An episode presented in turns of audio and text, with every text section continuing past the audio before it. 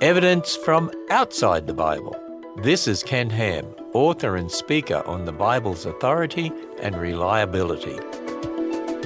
Sometimes you'll hear skeptics claim Jesus never even lived. But consider that the Jewish historian Josephus recorded the execution of James and added that he was the brother of Jesus who was called the Christ.